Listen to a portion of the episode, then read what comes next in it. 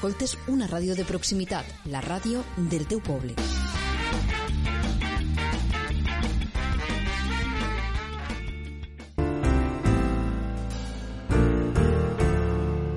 Queremos que conozcas a diferentes voluntarios asalariados y asociaciones que están intentando con su labor y esfuerzo hacer un mundo un poco más humano, social y personal.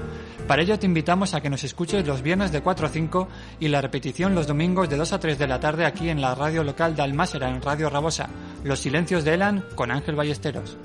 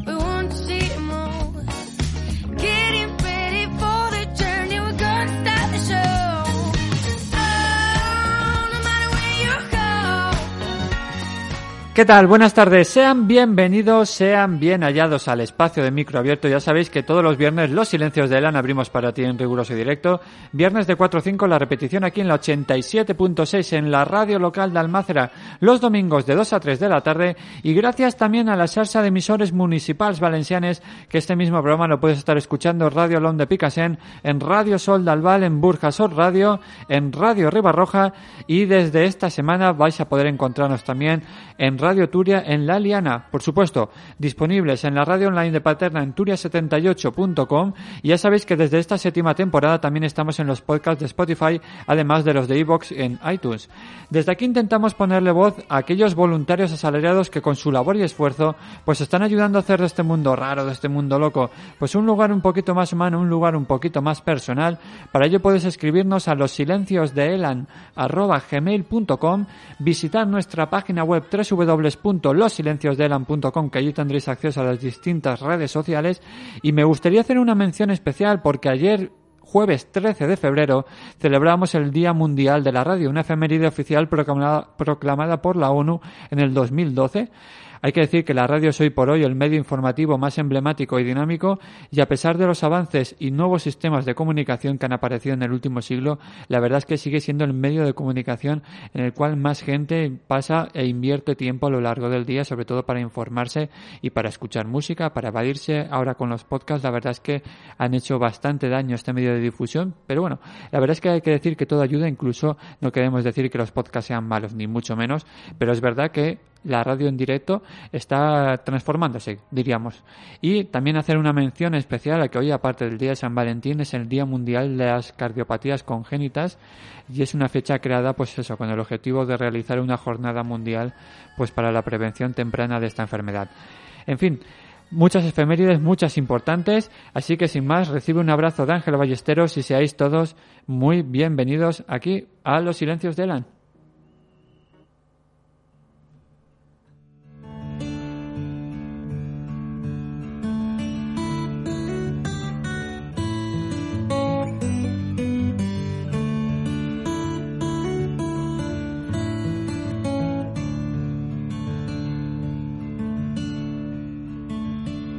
Know they say you can't go home again.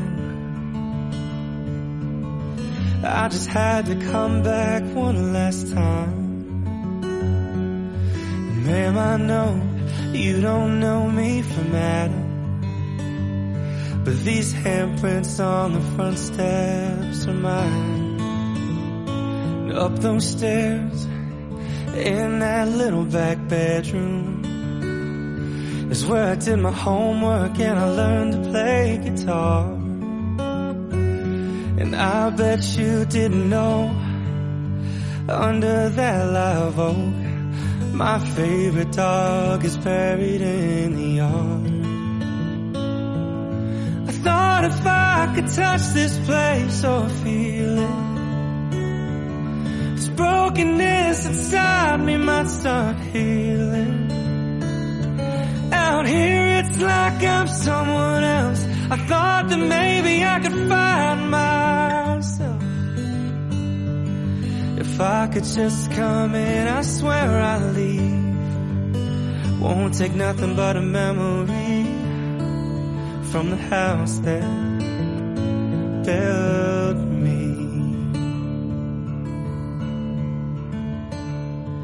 Mama cut out pictures of houses for years.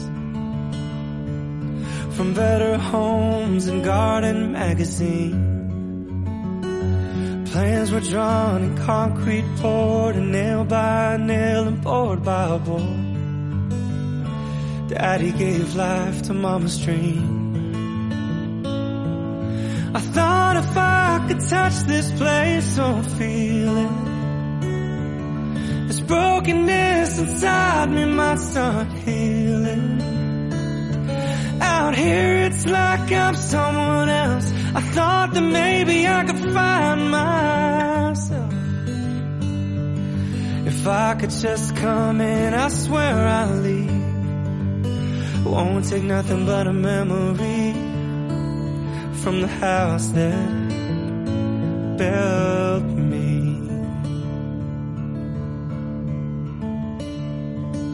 You leave home, move on, and you do the best you can. I got lost in this old world and forgot who I am.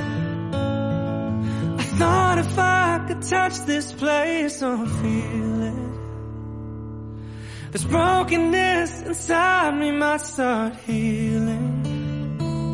Out here it's like I'm someone else.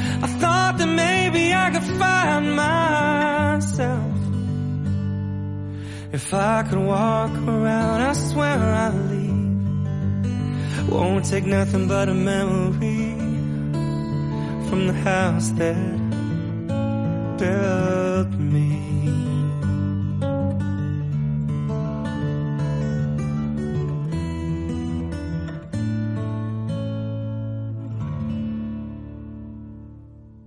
Cada 6 de mayo se celebra el Día Mundial de la Osteogénesis Imperfecta, o vulgarmente conocida enfermedad de los huesos de cristal, una efeméride instituida e impulsada desde el año 2010 por la Sociedad Australiana de Osteogénesis Imperfecta, con el objetivo de informar y sensibilizar a la sociedad sobre la realidad y necesidades de los afectados por la osteogénesis imperfecta, enfermedad rara que afecta a más de 2.700 personas en nuestro país.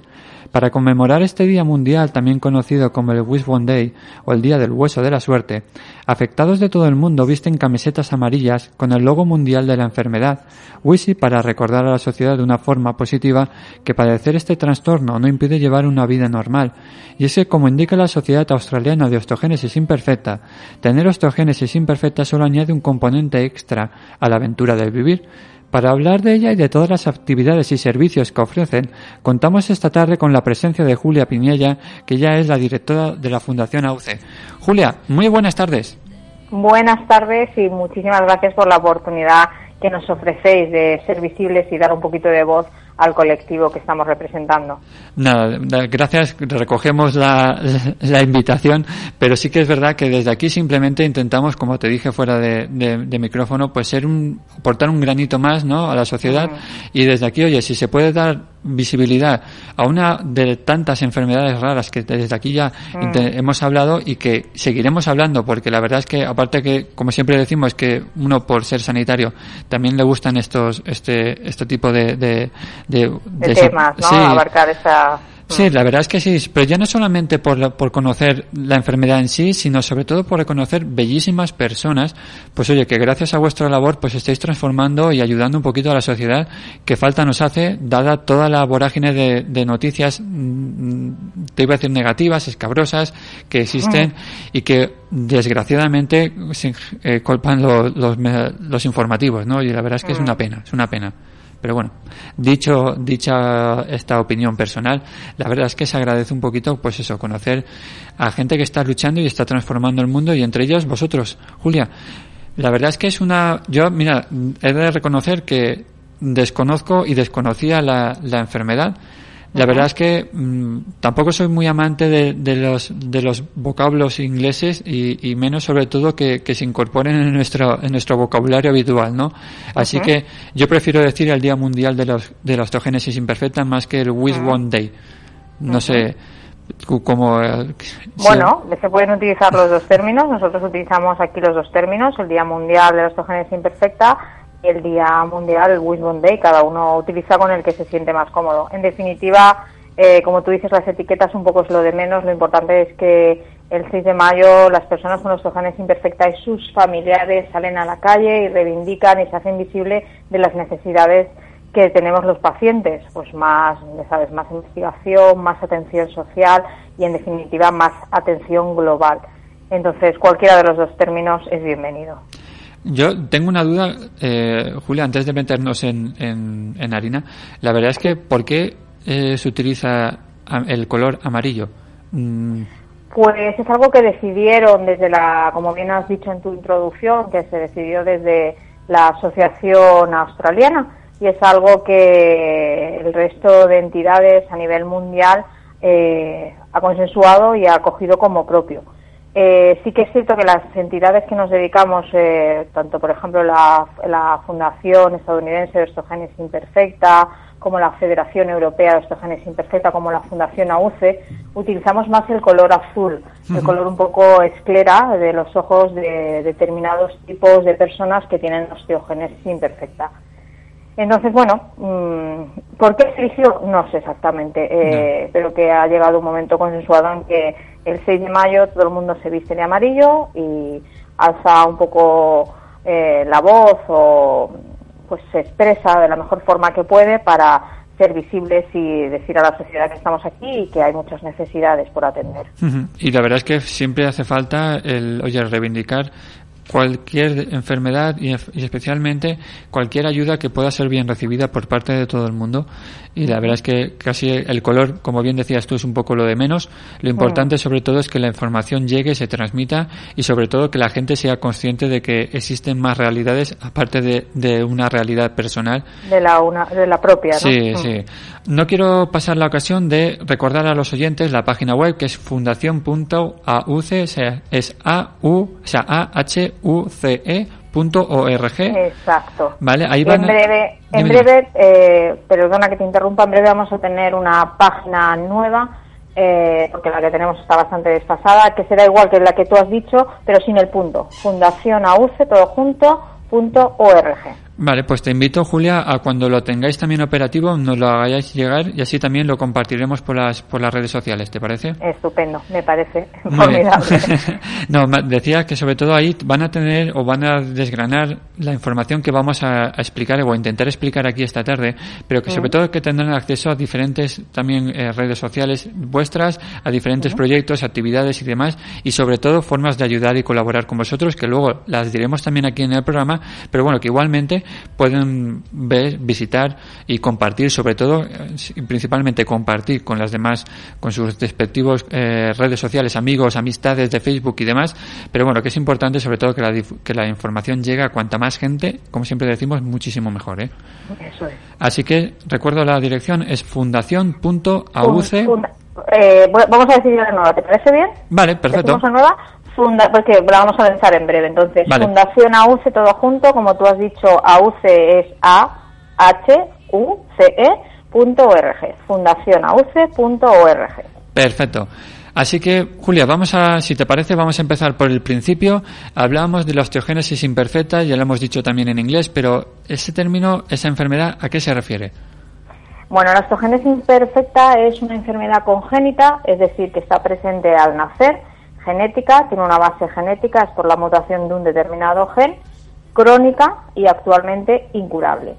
Es una enfermedad que se produce por un déficit en el colágeno tipo 1 y lo que una de las características principales de las personas con una característica clínica principal de las personas con osteogénesis imperfecta es la fragilidad extrema.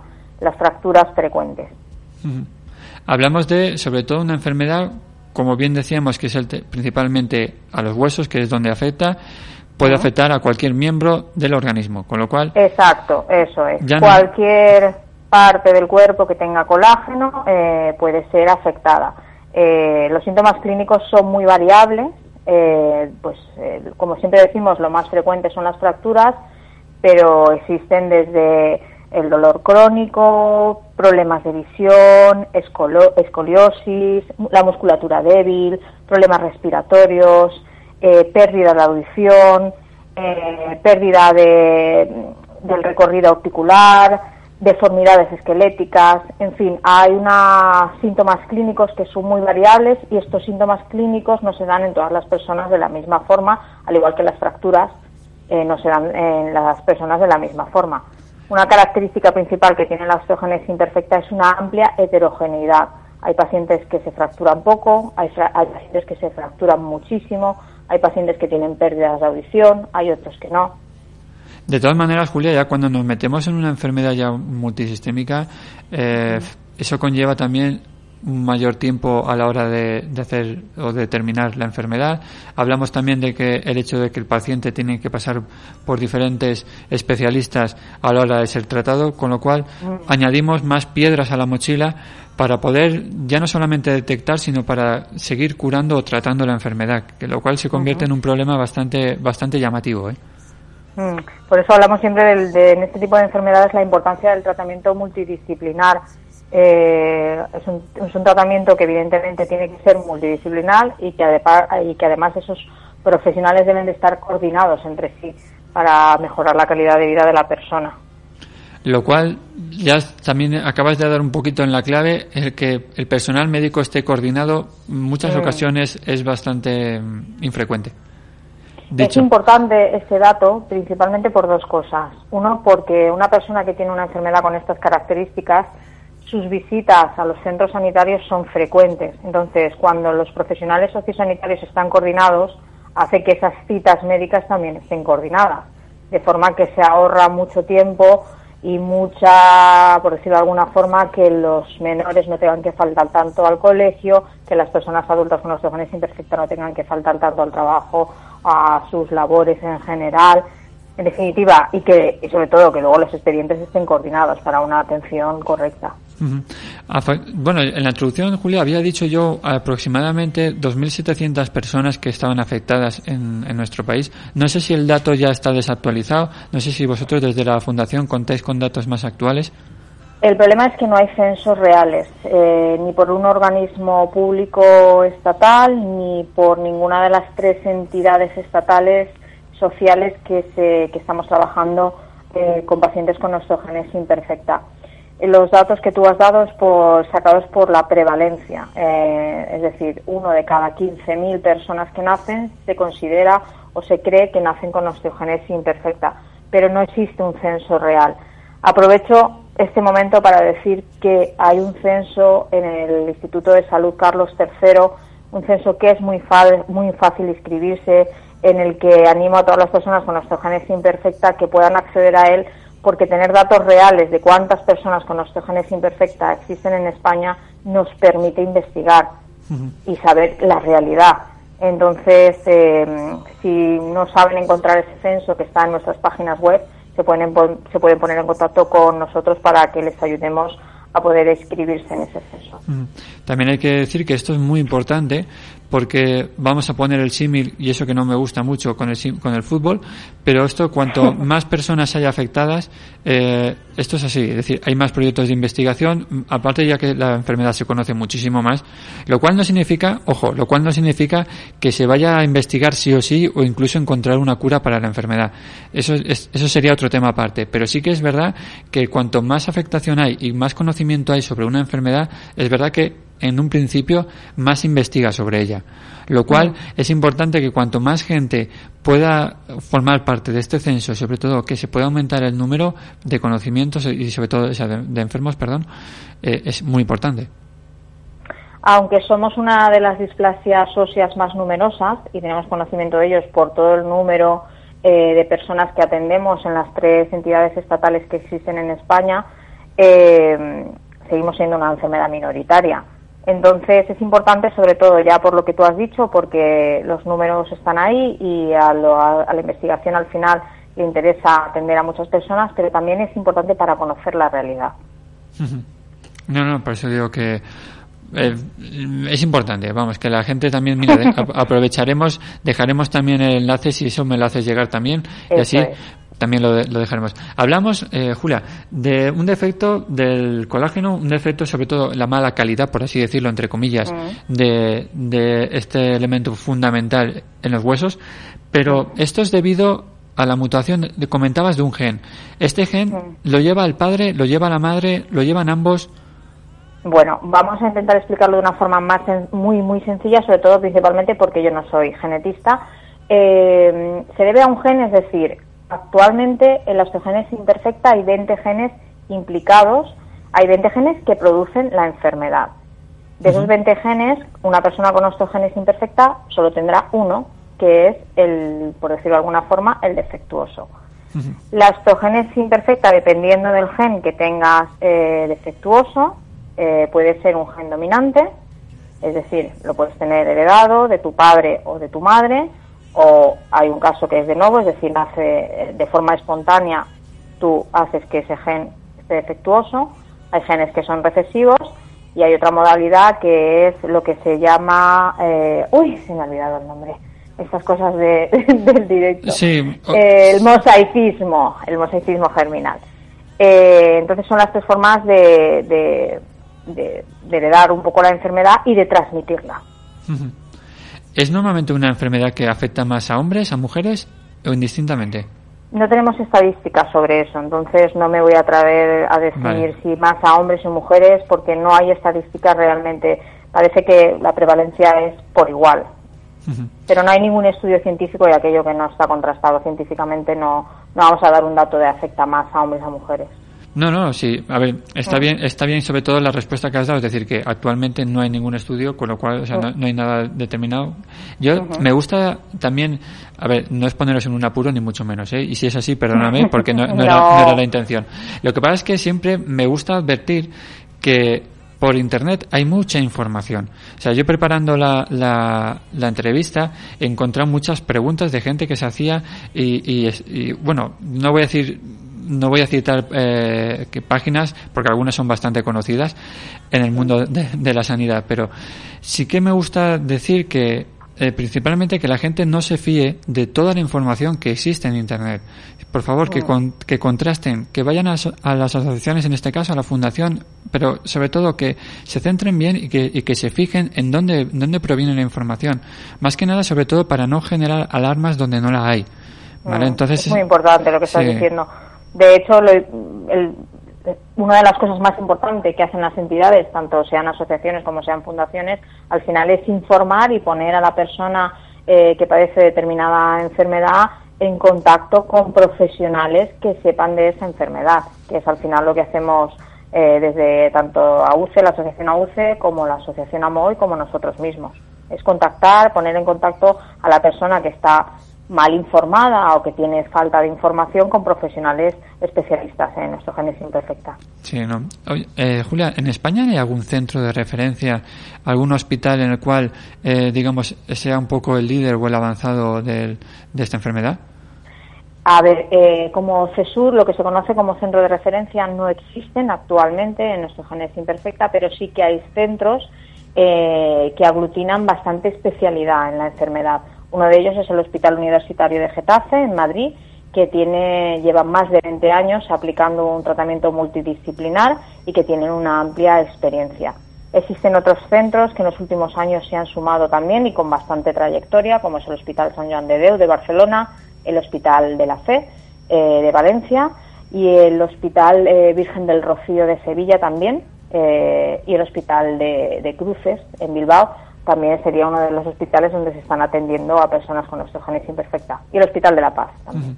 Cualquier En persona. definitiva no hay CESUR, pero sí que hay centros donde hay pequeñas unidades eh, y sobre todo el que lidera y el que tiene muchísimos más pacientes es el Hospital Universitario de Getafe. Entonces, entiendo que cualquier paciente puede ser ahí tratado, o, sea, puede ser derivado allí, perdón. En- Eh, ¿O no depende por comunidades, ya sabes. Eh, la sanidad depende por comunidades, entonces hay comunidades en las que sí que permiten los desplazamientos de estos pacientes a otra comunidad, hay comunidades en las que no. Esto es un amplio debate. Sí. Eh, el problema es que hasta que no tengamos un CESUR, que es otra de las cosas que nosotros intentamos conseguir un CESUR en osteogénesis imperfecta, eh, pues hay muchos profesionales que no residen en ninguna de estas comunidades o que simplemente no tienen una, aten- una atención multidisciplinar que solicitan el desplazamiento y que no se les concede. No, no, eso, eso nos daría para otro programa. Para, para otro Sí. programa, sí, sí. Sí, y bueno, te iba a decir, digo, y para muchos más, porque creo que con una hora nos quedaríamos bastante cortos. Sí, sí, podríamos hablar de esto mucho. Sí, bueno, eso es una de las cosas que la sanidad pública tendría que, que invertir también tiempo y dinero. Eh, Julia, hablábamos también de que la osteogénesis imperfecta, bueno, buceando también por, buscando información, he encontrado 17 tipos, no, la verdad es que si encima que es una... ¿Ves? Ese dato también está ya desactualizado. ¿Tú ves? ¿Tú ves? Me alegro. Eh, ah, me, me gusta no, que me dejéis mal en antena y fuera de broma. no era mi intención. No, no, no, para nada. No, Bueno, eh, un poco por lo que hemos dicho antes, Exacto. ¿no? De que muchas veces buscar la información por internet, eh, pues no se encuentra información del todo fiable. exacto. Si me dices que encima hay más, me, me, me vas a permitir que haga primero la reflexión en el sentido de que hablamos de una enfermedad rara, lo cual ya es bastante difícil de diagnosticar. Si a ese tipo de enfermedad le añadimos una ramificación de subenfermedades, lo cual complican todavía muchísimo más la identificación del problema, nos estamos encontrando ya con bastante, una complicación bastante grande. Con lo Mm, cual, Bueno, es que en esto de los tipos también es otro mundo paralelo, eh, en el sentido que, bueno, inicialmente cuando se empezó a investigar la osteogénesis imperfecta, pues se detectaron cuatro tipos, los cuatro tipos de Silent, que así fue la inicial clasificación, el tipo 1, el tipo 2, el tipo 3, el tipo 4. A medida que ha avanzado la revolución y ha, y ha venido la revolución genética, han aparecido infinidad de tipos, hasta ahora que estamos con 19 tipos. ¿Qué pasa? Que esto es muy complicado para los clínicos, incluso para las propias personas, para los pacientes. Entonces ya a nivel global, a nivel mundial, existe un consenso en utilizar eh, la palabra de leve, moderado, grave o muy grave eh, para un poco clasificar a las personas con osteogénesis imperfecta. No a las personas, sino clasificar la clínica de las personas con osteogénesis imperfecta y dejarnos de tanto tipo, porque era un poco Pues sí. jaleo el tipo 1, sobre todo en ciertos tipos, en, en el gen columna 1 y columna 2, que muchas veces es un tipo 3, es un tipo 4, eh, es confuso en qué, en qué tipo se encuentran. Entonces, eh, a nivel, ya te digo, internacional se ha llegado al consenso de utilizar, pues que es una persona con una clínica leve, con una clínica moderada, con una, una clínica grave o muy grave. Pues me alegra porque así mm, había un- unos- algunos nombres asociados a los de tipo 1 y tipo 2 que la verdad eran bastante impronunciables por un servidor, lo, lo cual se ha- Vamos a dejarnos de eso, vamos a Sí, de este sí, tema sí. también. Y, y esto sería para otro programa. se agradece bastante. Ya, ya, ya has visto que yo con el inglés y en general con los nombres que fuera- son fuera del castellano me cuesta un poquito. Con lo cual, Bueno, el nombre va asociado al gen, es decir, por ejemplo, el tipo 11 lleva asociado un gen determinado y es un poco el, el, el nombre que se le suele poner. Pero bueno, vamos, vamos a cerrar este cajón, yo creo que es más interesante para todos. Sí que me gustaría también eh, preguntarte, ¿es una enfermedad que afecta más a gente joven, más a gente mayor? ¿Se, se da, eh, o sea, se detecta inmediatamente desde el nacimiento no- o no? Cuéntanos un poquito Bueno, más. es una enfermedad congénita, es decir, se tiene al nacer, entonces la tienes desde el momento del nacimiento y te acompaña el resto de tu vida porque, como hemos dicho, no tiene cura. ¿Cuándo se detecta? Dependiendo de, eh, de la gravedad que tengas y también dependiendo del ojo clínico que te evalúe. Eh, los casos más graves, evidentemente, son detectados de una forma más temprana y casos leves, con una clínica más leve, eh, pueden pasar desapercibidos durante prácticamente toda la vida. Eh, aquí, como hemos dicho antes, entra en juego el ojo clínico que te esté evaluando, eh, porque hay ciertos síntomas clínicos que son muy claros y que una persona que tenga cierto conocimiento de osteogénesis imperfecta te puede detectar. Se- la, la que normalmente todavía, es decir, la que se da en la, edad- en la etapa adulta, suele ser relacionado con algún tipo de, pues yo que sé, déficit eh, nutricional o por el tabaco o por algún efecto. No, nada de eso porque es un déficit genético. Es decir, la tienes presente al nacer, tú naces con esta enfermedad y, y tu evolución va a depender, eso sí, del estilo de vida que lleves. Pero vamos, que tú vas a tener osteogénesis imperfecta desde el momento en que naces. Ujú. Y el- los tratamientos normalmente habituales, claro, me imagino que también, por supuesto, de- dependerá del grado que, que uno tenga, pero sobre todo los más comunes, hablamos de tratamiento farmacológico o a- hablamos también de, yo qué sé, de fisioterapia, rehabilitación. Cuéntanos. Eso es, vas bien encaminado. Eh, el tratamiento es un tratamiento multidisciplinar, eh, tiene cuatro bases, por decirlo de alguna forma. Eh, uno del tratamiento principal es el tratamiento eh, medicamentoso, el tratamiento quirúrgico, el tratamiento fisioterapéutico, que es un tratamiento esencial para las personas con osteogénesis imperfecta, y ahora se, ha sumado también el, tratamiento social y psicosocial, que es tan o más importante que el resto de los tratamientos. Estos cuatro tipos de tratamientos son los que van a fundamentar o van a poder hacer que las personas con osteogénesis imperfecta tengan calidad de vida. Coincido contigo en el cuarto pilar fundamental del tratamiento, que afortunadamente eh, creo que al menos uno que está viviendo el proceso sanitario, en en- en- digamos, presente, eh, se agradece, ¿no? Que ya está, afortunadamente están cambiando también un poquito las tornas y están viendo que sí, el tratamiento farmacológico, ojo, no, desde aquí no vamos a, ni a decir que se, que se quite ni se sustituya, ni mucho menos, pero que se complemente, que es importante. Y sobre todo a eso también forma parte y ahí forma, o sea, juega un papel fundamental asociaciones o fundaciones como la vuestra, Julia, que sobre todo que también, ya no solamente que acojan al, al afectado, sino también a los familiares, que desde aquí siempre hemos dicho que sí, el que lleva la enfermedad es el paciente, pero el que también la sufre es el- la persona que está acompañándolo y esos también, quieras o no, necesitan de un apoyo constante y de unos grupos de, de terapia, de ayuda, que solamente, hoy por hoy, por desgracia, ojalá lo pudiera dar la sanidad pública, pero hoy por hoy solamente es gracias a asociaciones como la vuestra. Lo- Ujú. ahí sí que, oye, vuelvo a reiteraros las gracias enormes por la labor que hacéis, ¿eh? Mm, bueno, pues gracias, bien recibidas.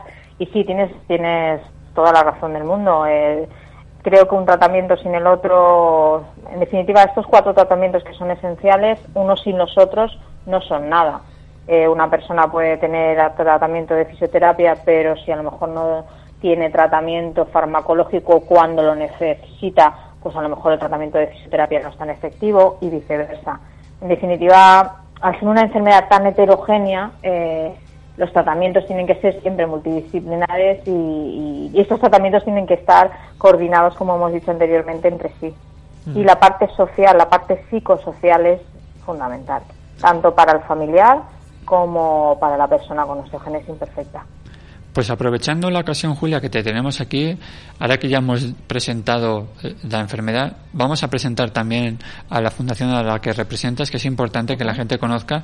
Eh, luego dejaremos, volveremos a repetir la, la página web. Pero bueno, decir también que ahí encontrarán los diferentes eh, tipos de contactos, relaciones con redes sociales que, que vosotros tenéis, más que nada para que la gente que se quiera poner en contacto con vosotros pueda hacerlo, eh, sin problemas. Pero vamos a presentar también a la Fundación AUCE. Julia, cuéntanos un poquito, ¿cuándo se funda? ¿Por qué se funda? Cuéntanos. Muy bien, pues eh, la Fundación AUCE nació hace ocho años. Eh, somos una entidad relativamente joven y nacimos gracias a la Asociación AUCE, que es una entidad estatal que ya va a cumplir 26 años y que sus socios en un determinado mo- momento decidieron eh, crear una fundación con el firme propósito de fomentar y financiar la investigación de la osteogénesis imperfecta. Eso sucedió hace ocho años y en esta trayectoria desde hace ocho años hasta este momento, bueno, pues la fundación ha crecido exponencialmente. Eh, como te comentaba, el firme propósito nuestro y nuestro objetivo principal es fomentar y promover la investigación de la osteogénesis imperfecta, pero también intentamos crear proyectos sociales que no cubran ninguna de las dos asociaciones estatales que existen en España. Por una parte estaría la asociación AUCE, que es, por decirlo de alguna forma, nuestra madre de la Fundación AUCE, y tenemos otros compañeros que también son estatales, que también es una asociación, que es la Asociación AMOR. Son las tres entidades estatales que trabajan por las personas con osteogénesis imperfecta. A mí me ha llamado mucho la atención también, que te- lo tenéis colgado y volcado en la, en la web, es lo del decálogo de la Fundación. Son 10 Mm. puntos bastante importantes, también muy ambiciosos, ¿eh? también lo tengo, también lo tengo que, que confesar, que me parece estupendo. ¿eh? Es decir, que hay que seguir, ojalá se pudiera gestionar todos los, los 10 puntos que se pueden hacer ahí. No vamos mal, ¿eh? No, Te tengo no, que decir que no vamos mal con nuestro decálogo, ahí, no. ahí vamos. No, pero lo vengo, la reflexión la vengo a decir porque me da la sensación, y si no me, me lo corriges con toda confianza del mundo, pero me da la sensación de que tenéis muy bien hacia dónde queréis tender la asociación hacia la, o la fundación. Bueno, yo estoy diciendo asociación, no sé si No me te equivoco. preocupes, estamos acostumbrados, no pasa nada, Vale. lo entendemos. Pues perdón a, los, a los presentes, pero sí que me gusta, me, hacía la reflexión de que tenéis muy claro los puntos hacia donde queréis trabajar, lo cual se agradece, ¿no? Que, que estén claros y sobre todo que la gente lo tenga accesible. Que hoy en día también facilitar esa información tampoco es lo habitual, ¿eh? También lo tengo que decir. Tenemos muy claros nuestros objetivos y sobre todo, yo siempre lo digo, tenemos el objetivo claro hacia donde miramos y tenemos muchas ganas de alcanzarlo. Entonces, un poco tenemos toda la fuerza necesaria para seguir hacia ese objetivo y es un poco lo que lo que nos impulsa y lo que nos da fuerzas para ir hacia él porque como tú lo has dicho son es muy complicado y sobre todo en el tema de la investigación es todo muy muy complicado. Existen muchos procesos muchos tiempos eh, muchos comités muchas cosas que hacen que todo se complique muchísimo. Pero nuestro objetivo está muy claro que es que se investigue la osteogénesis imperfecta y es un poco pues vamos a él a por todas no Sí, y el ir a por todas realmente yo en este momento quiero hacer un impasse y agradecer a todas las personas que nos ayudan, ¿no? A los familiares y las personas con osteogénesis imperfecta que ya no es que promuevan y ayuden haciendo eventos, sino que además nos promueven y nos ayudan con palabras de cariño, acercándose y dando las gracias y no sé, sintiendo su cariño, ¿no? Porque la verdad es que esto en ocasiones es duro. Ujú. Y la verdad es que tampoco la administración lo pone muy fácil a la, a la hora de, de hacer todos los papeleos y demás, con lo cual... Es complicado, Sí. sí. es un mundo complicado y cuando bueno accedes un poco más de cerca al mundo de la investigación te das cuenta de lo complicado que es todo, de todos los procesos que hay que pasar, de todos los papeleos, de todos los comités de ética, de todas las cosas que hay que llegar hasta conseguir pequeños objetivos. Pero como tú lo has dicho, nuestro decálogo es amplio, nuestras ganas son más grandes y más amplias aún, entonces eh, ahí estamos luchando.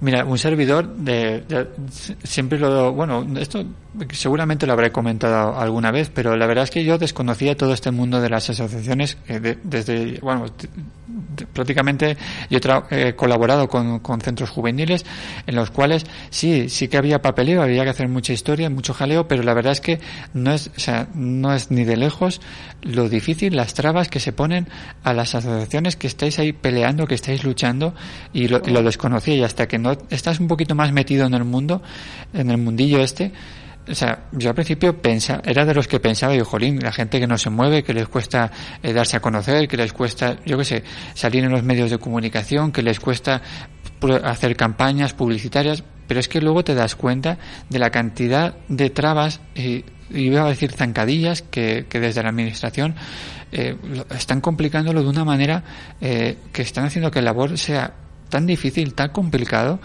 que Mm. os entiendo eh, perfectamente. Por eso creo que es importante también hacer un poquito de reivindicación, de al menos yo lo hago de manera personal, hay que decir que, que, que lo hagan de una manera más sencilla, que, que tampoco Ujú. están, que no lo compliquen tanto. Así que Pues sí, hay que dar. que lo hagan de una dar. forma más sencilla y que pues que al final se hagan más aportaciones ¿no? desde los organismos un poquito públicos a este tipo de entidades que somos yo creo parte importante eh, de, de la sociedad porque a la vista está de todas las personas que atendemos entonces bueno Sí, eh, te agradezco la parte tuya de reivindicación Gracias. a lo mejor alguien nos escuchará. Sí, alguien nos escuchará. No, oye, al final la postre también es una parte que decíamos de, de, de complemento a lo que es la sanidad, lo cual también es, es que vamos cogidos de la mano todos. Es decir, que Mm. es un complemento, Eso es decir, que nos vamos a ayudar y en el fondo nos- no nos olvidemos, es una mejora para el paciente y para el afectado, con lo cual esto es un ganar-ganar, sería, sería lo más sencillo, pero bueno, ahí queda, no me voy a extender más. Importante, hay una cosa que me ha llamado mucho la atención y solamente me gustaría que me lo explicaras, Julia, es en el comité científico que tenéis en la web solamente me habéis puesto una foto, me he quedado yo un poco parado porque no sé a qué se refiere. Eh, bueno, es que la página eh, que tú has visitado es nuestra página antigua que está bastante obsoleta. Vaya, de hecho, lo por eso siento. estamos haciendo- por- no, no, lo siento, no, la culpa es nuestra por no. Por- pero ya sabes, la página web nueva la estamos haciendo nosotros con nuestras manita, manitas porque no tenemos recursos, entonces vamos a la velocidad del caracol. Eh, esto es lo que hay. Entonces, eh, bueno, es una foto en la que por fin reunimos a todo nuestro comité científico, que está formado también por especialistas a nivel multidisciplinar, pues persona que tiene adultos, pues persona que tiene a pacientes pediátricos, persona que se dedica a la genética, persona que se dedica a la traumatología. Y bueno, tener un comité científico para una entidad como la nuestra, que nos dedicamos a promover y financiar la investigación de las osteogénesis imperfecta, es muy importante eh, porque ellos un poco son los que eh, establecen los criterios de qué proyectos financiar, qué proyectos no financiar, qué se puede promover y sobre todo también tenemos una función que es la de promover eh, la, la adecuada transmisión y el correcto, eh, ¿cómo decirlo? Pues la correcta eh, transmisión ¿no? de, de lo que es la osteogénesis imperfecta. Entonces ellos evalúan las publicaciones que se realizan, evalúan, eh, realizamos eh, eh, congresos científicos para que los profesionales sociosanitarios conozcan que la osteogénesis imperfecta. De ahí la importancia de tener un comité científico para una entidad como la nuestra. Y otra de las cosas que me han llamado la atención es el tema del voluntariado de la Fundación, lo cual también me gustaría que nos explicaras un poquito en, eh, en qué consiste. Bueno, eh, nosotros funcionamos, la verdad, gracias a, la- a los voluntarios que tenemos, porque los voluntarios que tenemos son, como en todas las entidades del tercer sector, nuestra vida. Ellos nos ayudan a realizar eh, mesas informativas, a acercarnos a colegios y dar información, a realizar eventos recaudatorios. Sin ellos no podríamos hacer nada. Yo estoy muy, muy agradecida por los voluntarios que nos ayudan, sobre todo a recaudar dinero que a su vez es revertido en la investigación de la osteogénesis imperfecta, porque son personas con una energía incontrolable y son personas que al final aportan y nos dan la energía necesaria que muchas veces nos falta a las personas que estamos aquí metidas de forma continua. Coincido totalmente contigo que la verdad es que es un motor que lo van impulsando muchas, muchas fundaciones y asociaciones gracias al voluntariado. Es importante también recalcar la labor que hace gente de manera altruista, totalmente eh, incluso ajena muchas veces a la enfermedad a la cual le están ayudando, lo cual, oye, se agradece y también le damos las gracias, que es importante sobre todo, ¿no? Re- agradecerles también ese esfuerzo. Eso es. Me gustaría también, Julia, que nos explicaras un poquito, eh, porque como se nos va a ir acabando el tiempo, como siempre digo, esto una hora se nos queda muy cortito, pero sí que me gustaría, sobre todo también, eh, que nos dijeras las próximas actividades eh, que vayáis a, a realizar la fundación, dónde os podemos encontrar también la sede, dónde la podemos eh, o sea, localizar, que nos dieras también, nos dejaras un número de teléfono y un correo electrónico por si la gente quiere ponerse en contacto. Bueno, eh, nuestra sede está, eh, somos una fundación estatal, trabajamos para, eh, para toda España, pero nuestra sede está ubicada en Valencia. Además estamos en el mismísimo centro de Valencia, en la Avenida del Oeste número 48, despacho 8P. Ahí estamos eh, con un horario de lunes a viernes desde las 8 de la mañana a las 3 de la tarde y los jueves estamos desde las 8 de la mañana hasta, la 8, hasta las 8 de la tarde.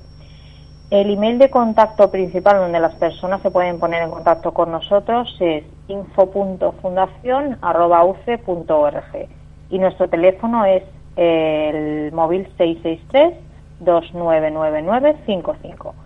Eh, ¿Qué más me has preguntado? Estos Las datos actividades, de sí, sí. las actividades, lo más Exacto. importante. ¿Dónde ver- nos vamos a ver próximamente? Esto es un dato muy importante. Les animo a todas las personas a que participen, que aunque nosotros no lo organizamos, vamos a estar allí y hay que trabajar en red en el Congreso Nacional que hacen los compañeros de la Asociación AUCE que este año se va a realizar en Granada.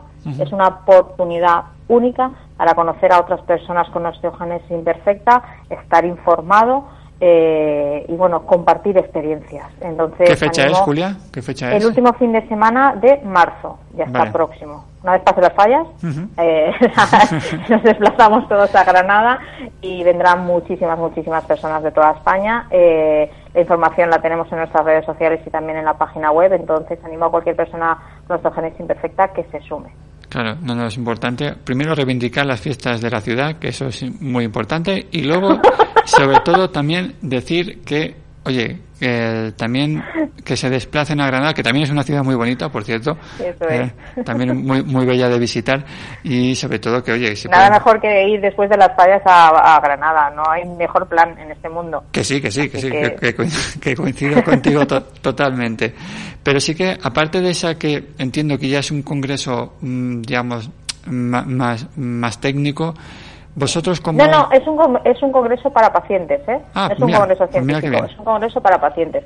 Por eso lo estoy diciendo, es un congreso para pacientes en el que realmente el protagonista va a ser la persona con osteogénesis imperfecta. Los compañeros de la asociación lo que precisamente hacen es eso, con- eh, congresos y formación y talleres para personas con osteogénesis imperfecta. Nosotros nos dedicamos un poco más a la, a la parte científica, pero eh, ellos abarcan un poco más, pues eso, el movimiento asociativo. Entonces es un congreso para pacientes, puede Oye, ir pues, cualquier persona. Genial, genial. Me parece una, una iniciativa, la verdad es que muy, muy importante, sobre todo porque muchas veces en los congresos también eh, hablamos, damos, damos conferencias, damos charlas, que ojo, es importante sobre todo también dar a conocer los, los avances de la enfermedad, si se, si, si se está realizando alguna investigación, pero oye, se nos olvida muchas veces también centrarnos que al fin y al cabo lo más importante es el afectado, ¿no? Con lo cual, está muy bien eso que se haya hecho un congreso especialmente dedicado al, al enfermo.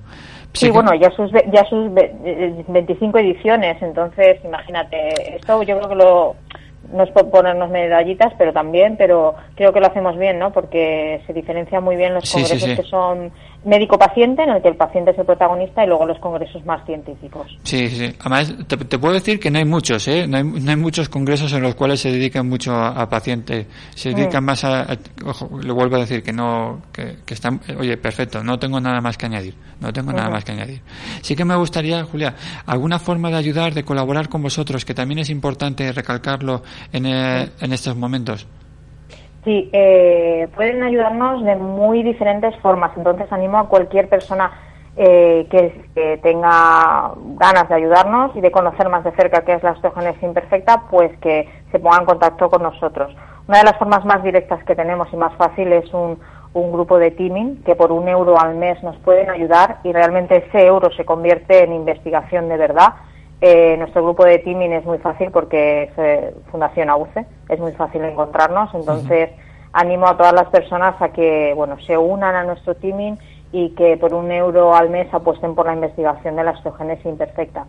Y luego nos pueden ayudar de muchísimas, de muchísimas formas, desde eh, siendo voluntario y ayudándonos a hacer mesas de sensibilización eh, y de promoción y de conocimiento de la osteogénesis imperfecta, ayudándonos en nuestro servicio de voluntariado. En definitiva, animo a cualquier persona a que se meta en nuestras páginas, que nos conozca la labor que hacemos y que se ponga en contacto con nosotros para conocernos más de cerca. Y también tienen un mercadillo con productos solidarios, que es importante, Eso ya que no lo has dicho tú, aprovecho la ocasión y lo digo yo, en el cual tienen una serie de pulseras, llaveros, tazas importante. Oye, que cualquier gesto, cualquier eh, ayuda. Todo cuenta. Todo suma, todo suma, sí, sí, sí. Eso es. Así que- Todo cuenta. Cada pequeño céntimo cuenta, suma y al final, gracias a eso, vamos haciendo pequeñas cosas. Entonces, eh, animo a que se pongan en contacto con nosotros, que conozcan también nuestros servicios, porque también tenemos algún servicio social. Intentamos abarcar proyectos sociales que los compañeros de las asociaciones no pueden abarcar, como por ejemplo el proyecto de itinerarios sociolaborales, un proyecto pionero eh, en España dedicado en exclusiva a las personas con osteogénesis imperfecta y un proyecto social muy interesante que puede ser de gran ayuda, que es el proyecto de ayudas ortopédicas. Tenemos material ortopédico especializado para personas con osteogénesis imperfecta, sillas de ruedas, muletas, andadores. Entonces, en lugar de la persona, si tiene una fractura momentánea y necesita una silla de ruedas, en vez de comprarla o alquilarla, se pone en contacto con nosotros y nosotros se lo cedemos de forma gratuita. Pues mira, eso la verdad es que son do- dos proyectos muy chulos. Sí que me gustaría, oye, ¿Te puedo preguntar más por el primero? También por Sí. el, el que comentabas. Sí, Claro. Nos quedará todavía algunos minutillos, pero sí que me gustaría que nos... Sí, yo es que tengo tantas cosas que contar que es que No. he intentado decirlo todo tan rápido que un poco más y me ahogo con los Sí, sí, proyectos sociales, ya, pero ya, ya te veo, pero oye, nos dará pie para otro programa, así que nos, nos conoceremos más, más profundamente cuando, cuando queréis. La verdad es que nos ponemos en contacto de nuevo y oye, juntamos para hacer, para hacer otro programa. Y si podemos contactar con algún afectado también, genial. Genial. Alguno que le Muchas apetezca gracias. este mundillo de la radio también como un servidor que le guste. Aprovechando que ayer fue también el Día Mundial de la Radio, oye, pues metemos... eso es, enhorabuena a Sí, todos sí. los profesionales que os dedicáis a este a este mundo porque, bueno, la radio, medio de comunicación tan importante. Sí, sí, yo siempre, mira, lo he dicho en la introducción, que a mí me gusta mucho más que la televisión, o sea, que yo disfruto más escuchando la radio que, que viendo que viendo la tele. Pero Julia, mm, Me ibas a preguntar por sí, el proyecto de exacto.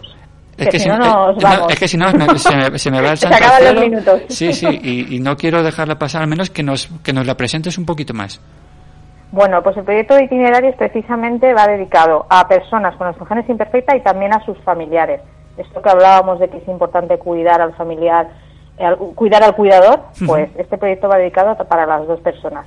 Está financiado gracias al Ministerio de Sanidad y a la Generalitat Valenciana. Trabajamos a nivel estatal lo que hacemos es dos vertientes. Por una parte, creamos un itinerario personalizado para la persona que accede a nuestro programa, es decir, eh, vemos eh, un poco las carencias que tiene para la búsqueda de empleo o para la mejora de su empleo actual y trabajamos con él de forma global eh, hasta alcanzar una mejora de empleo o una búsqueda de empleo.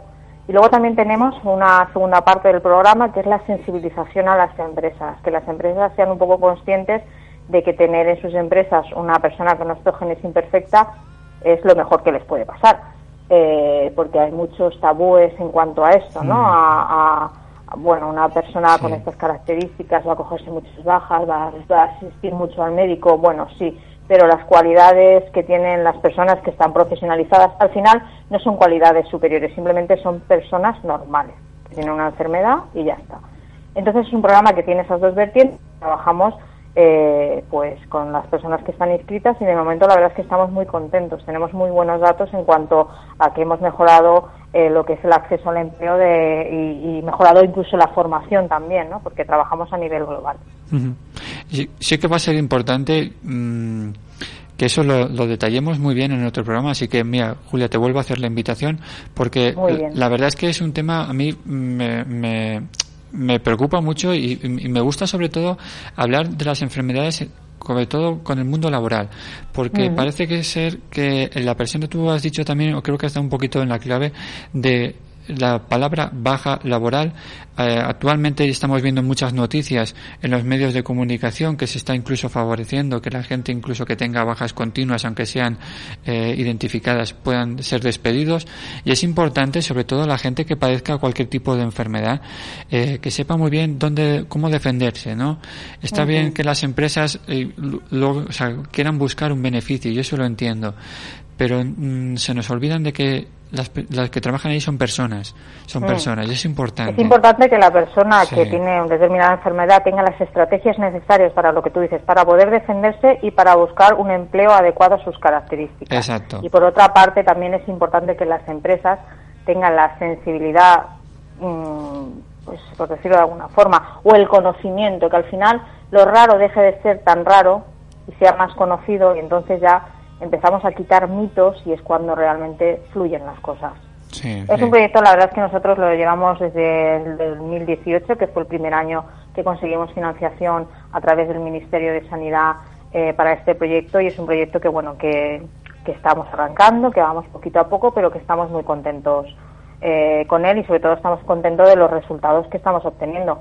Que hay que incluir mejoras, pues sí, que nos gustaría que todos nuestros participantes, participantes ya estuvieran trabajando y todas las empresas tuvieran su cuota de personas con diversidad funcional, pues también, pero estamos trabajando en ello, ¿no? Como diría Sí. un buen político. Estamos en ello, estamos en ello y bueno, es un proyecto, uno de nuestros proyectos principales. Sí, no, hay que seguir y siempre lo hemos dicho desde aquí, esto es un camino muy largo, pero no hay que pararse porque esto No, es, no. a- es una carrera a, a- a largo fondo, a decir de ve- 20 kilómetros, pero vamos, esto es de mucho más, con lo cual es importante que, que, que no, que, que no paremos, que no, hay que tomar aire, lógicamente hay que beber un poquito de agua, porque hay que seguir corriendo, hay que seguir impulsándose, con lo cual yo os invito a que tampoco paréis, a que sigamos aquí trabajando entre todos y que intentamos eso, transformar un poquito este mundo y lo hagamos un poquito más humano, ¿no? Y personal, que es lo, lo- lo fundamental. Pues Julia, se nos acaba el tiempo. Yo te voy a hacer. Mm, qué pena. Sí, sí, una hora. Es que entre que yo soy muy rollero y luego me voy por otros por otros lados, pero bueno, te voy a Que hacer. yo tengo mucho que contar y también hablo mucho, entonces. Te voy, te voy a lanzar de nuevo la invitación, aprovechando a ver si nos podemos conocer personalmente, que estaría bien también si alguna vez te puedes desplazar por aquí y así Sí, nos conocemos. que sí. ¿eh? Así que Julia Pinella, la verdad es que directora de Fundación AUCE, a ver si no me equivoco ahora, es fundacionauce.org. ¿eh? Eso es. AUCE es A H U Déjame solamente dos segunditos para Claro decir una sí. cosa. Quiero dar voz también y agradecer a mis compañeros, a mi compañero Rubén, que es el psicólogo de la Fundación, a Carlos, que es el trabajador social de la Fundación, a Belén, que es la trabajadora social de la asociación, a Miguel, que es el fisio de la asociación y de la Fundación, y a Tamara, que es la psicóloga de la asociación, y a María Maya, que es la trabajadora social de Amoy, que son excelentes profesionales eh, del ámbito sociosanitario y que están ahí para lo que necesiten cualquier persona con osteogénesis imperfecta. Entonces quiero darles las gracias por formar parte de, este mundo y sobre todo también darte las gracias a ti, lo dicho, por darnos voz y darnos la oportunidad de explicar eh, pues los proyectos que estamos llevando a cabo. Pues muchísimas gracias. Yo simplemente os pongo el micrófono para que al menos tengáis un huequecito en el cual sobre todo sentiros también acogidos y, sobre todo Sí. que se pueda difundir y que, eh, que más gente pueda, pueda conoceros y sobre todo daros las gracias también a vosotros en mayúsculas y en exclamación por la enorme labor que, que hacéis a, a los enfermos y, y a- y a sus familias. Julia, muchísimas gracias y a disfrutar Gracias del fin de semana. Igualmente. Un abrazo. Hasta Gracias. luego. Adiós. First time around. And I remember everything Bueno, nos volveremos a encontrar aquí la semana que viene. Muchísimas gracias por estar aquí con nosotros. Puedes escribirnos a los silencios de visitar nuestra página web www.losilenciosdeelan.com. Ya sabéis que desde aquí intentamos un poco pues hacer de este mundo raro, de este mundo loco, pues un lugar un poquito más humano y un poquito más personal, así que estaremos encantados de que nos utilices como tu altavoz. Sin más, recibe un abrazo de Ángel Ballesteros. Adiós. Nervous when you walk in the room. Them butterflies, they come alive when I'm next to you. Over and over, the only truth. Everything comes back to you. Mm.